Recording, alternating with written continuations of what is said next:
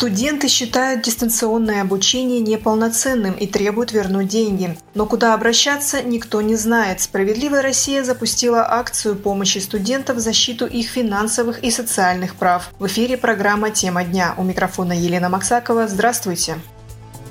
После того, как в России ввели режим повышенной готовности из-за коронавируса, все учебные заведения страны перевели на дистанционное обучение. Наряду со школьниками учиться на дому обязали студентов вузов, колледжей и техникумов. Но почти сразу стало ясно, на дистанционке не все так гладко. Произошло не просто изменение базовых условий обучения, но и выросли личные расходы студентов, например, на интернет и компьютеры. Можно ли получить перерасчет за образовательную услугу в таком случае? На этот вопрос ответил председатель партии «Справедливая Россия» Сергей Миронов.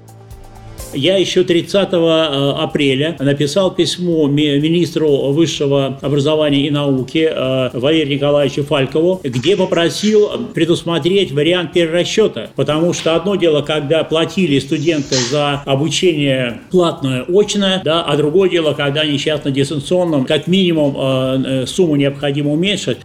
Ответа из Миноборнауки так и не поступило. Тогда лидер «Справедливоросов» поручил партийному проекту Центр защиты прав граждан начать по всей стране акцию помощи студентам. Специалисты будут оказывать правовое сопровождение учащимся и их родителям на всех этапах решения вопроса. Ситуацию прокомментировал координатор деятельности сети Центров защиты прав граждан Андрей Кузнецов.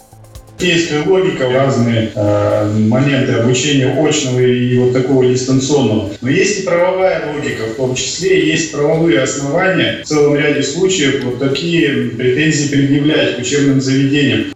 Юристы Центра защиты прав граждан уверены, перерасчет оплаты обучения в период пандемии – это законное требование. Чтобы вернуть деньги, вам всего лишь нужно обратиться в приемную центра по телефону, а также вы можете записаться на видеоприем в приложении Skype. Напомним, «Справедливая Россия» неоднократно выступала в поддержку студентов. Еще в январе 2020 года, в канун Дня студента, «Справедливоросы» повторно внесли в Госдуму законопроект о радикальном повышении стипендии до уровня прожиточного минимума в стране. Это примерно 12 тысяч рублей. Однако думское большинство не поддержало инициативу.